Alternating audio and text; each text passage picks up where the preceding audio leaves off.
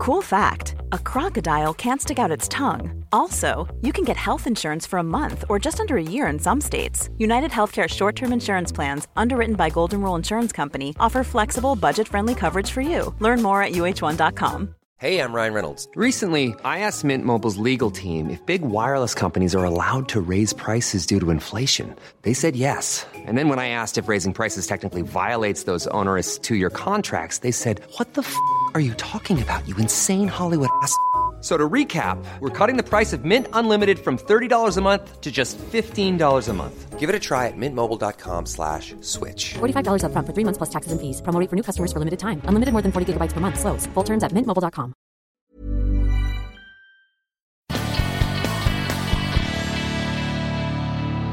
No, I'm delighted to uh, head stateside to Augusta to uh, join and speak with Nathan Montgomery, who's the chairman of the Augusta Hurling Club. Uh, Nathan, nice to speak to you. This would traditionally be an extremely busy weekend in Augusta with the uh, the Masters week just about to commence, but uh, very different this time around. Yeah, very different. Um, Augusta is actually uh, closed all essential businesses, so uh, there's still some restaurants that are open and grocery stores and gas stations, but other than that, uh, it's a complete ghost town.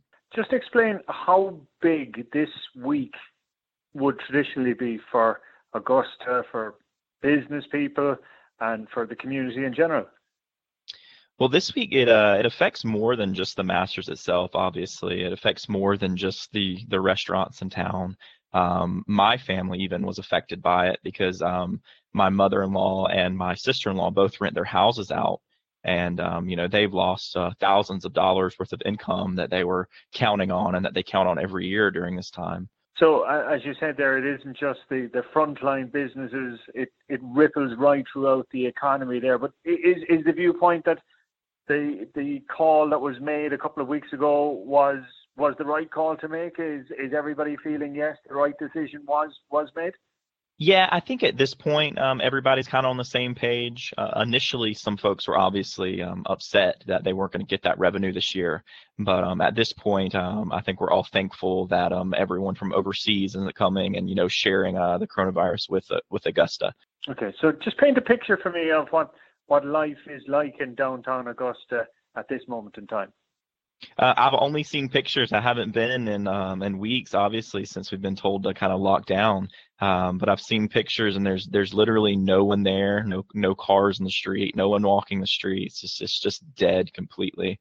Uh, last time I was there was maybe about a month ago, and it was it was lively, and it was just when the coronavirus first started, and everyone was obviously kind of scared, but um, we were still out and about. But um, at this point, there's no one out. Okay, talk to me about the the state in general, uh, the state of Georgia in terms of coronavirus. Obviously, here in Ireland, we're seeing all the, the huge figures in New York and New Jersey in particular, and the nightly press conferences with Donald Trump. What what about the um, the situation in, in your state? So um, it's growing every day in Augusta. Um, last I heard was um, mid 200 cases. Um, but uh, we're being more affected in in Atlanta, the you know because Atlanta is the big hub for uh, air uh, air travel internationally. So um, they kind of got hit pretty hard. So the majority of our cases are in Atlanta, and that's um, that's probably about three three hours travel time from Augusta. Um, but here we're we're still around 300 cases in Augusta. And in your case, Nathan, are you working from home? Are you allowed out to the shop, to go for a walk, to go to a park, all of those things that we would have all taken for granted four or five weeks ago? Yeah, I'm I'm working from home. I've been working from home for about two or three weeks now. Um, I do uh, telemedicine, so I've been extra busy um, with uh, developing mobile apps for uh, coronavirus research. Um, so uh, we're real heavy there. Um, but as far as parks, um, to my knowledge, they're open um, until 6 p.m and uh, we kind of have a curfew at 6 p.m. and no one's allowed to be out. Um, but they were they were open all day um, every day until um, yesterday is when they implemented the curfew. So it's it's obviously getting worse and worse here. You mentioned there your your day job sounds fascinating. Tell us a bit more about that. Um, yeah, I do. Uh, I do um, telemedicine. I work for the Advanced Technology Research Center. Um, TATRC is the name of it. Uh, but I do um, um, telemedicine. I make mobile apps that can communicate with um, uh, users and their providers or their nurses or whatever it may be. Okay, so uh, you're playing some some small part anyway in the battle against coronavirus. Yeah, yeah. I implemented a thermometer um, that is uh, that you can input your uh, your readings and a uh, pulse oximeter this week um, where you can uh, implement your readings and then send it up to the nurses. So they can monitor you uh, and see how you're doing. It's pretty neat stuff. Brilliant, very good. Now, in relation, we're speaking, of course, you're uh, the chairperson of the Augusta Hurling Club what sort of an Irish community have you got in Augusta? Um, we uh, for for a while we uh, we weren't even really connected to the Irish community. Um, it was unfortunate, but we've uh, in the past year we've kind of got our foot in the door with the Augusta. What is it? Uh, American Irish Society, I think is what it's called. I forget their official name, but um, we've got two uh, Irish folks that play on the team with us, and uh, hoping to bring in more this year. Okay. Now, tell me a bit about the club itself. When how, how did Augusta become a hotbed of hurling? Um, uh, Chris, our founder, uh, just traveled to Ireland just on a trip, and uh, he was fortunate enough to see uh, one of the playoff games. Uh, I think it was Wexford versus somebody uh, in I think early when was it? Maybe 2013.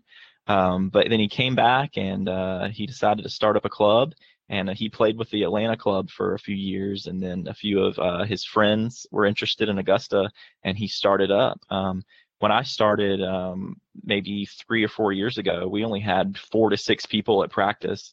Uh, so you know we were just doing what we could, and now we're up to around 40 or 50 members uh, in the uh, Augusta club. That is absolutely incredible, and as you said, the fact that you don't have an affiliation per se with the Irish community makes it even all the more remarkable.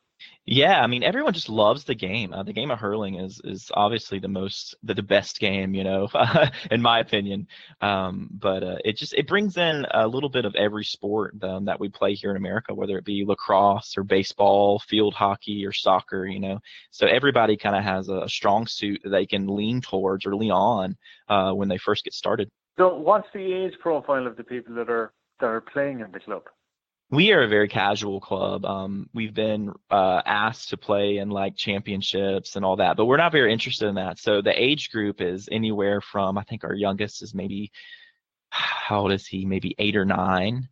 Uh, so we have a kids program that we're just getting started, um, and then all the way up to close to 70. We have older people coming out who just uh, who just like to get a little bit of exercise and socialize and stuff like that. So very casual club. Very good. And in terms of coaching, how how how do you learn the game? Uh, that's the that's the hardest part, in my opinion. Um, Chris, since he's been playing, uh, you know, for ten years or so now, uh, he's kind of our, our official coach. Um, but I'll I'll spend all week on YouTube uh, watching, uh, you know, coaching videos and whatnot, and then take it over to the club and see how how we can implement with that with our guys. Um, our skill levels aren't quite as good uh, as you guys in Ireland, but we do what we can. Okay, and in terms then of sourcing the Hurleys themselves, how do you manage that? Uh, it's it's very tough as well. Um, I think uh, some guys um, from the uh, Greenville and Charleston clubs, um, they gave us a few hurls, and uh, we still have a bag of helmets that uh, were given to us. Um, but uh, now we've just now started getting a few sponsors and stuff like that, so that we can we can buy new sticks and new helmets and all that.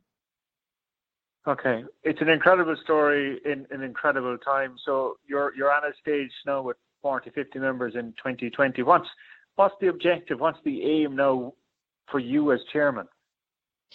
Oh man, I feel kind of like I'm ready to retire. Honestly, uh, we've been, we've put so much work into the club in the past two years um, that uh, we, our initial goal was to just play the game uh, so now we have a three uh, team league that we play uh, in the spring, in the fall, and in the summer. So uh, we've actually picked up Gaelic football in the summer. So we'll play a, uh, a seven game Gaelic football league in the summer, and then a seven game um, hurling league in the spring and the fall. So I guess my uh, my goal is to get enough members to where we can have a four team league, and we wouldn't have a, a round robin every week uh, we would be able to play uh, on weeks and off weeks. That's fantastic. Uh, Nathan, thank you so much for joining us on our podcast. Well, thank you so much for having me. Uh, you guys take care and obviously stay safe and stay healthy.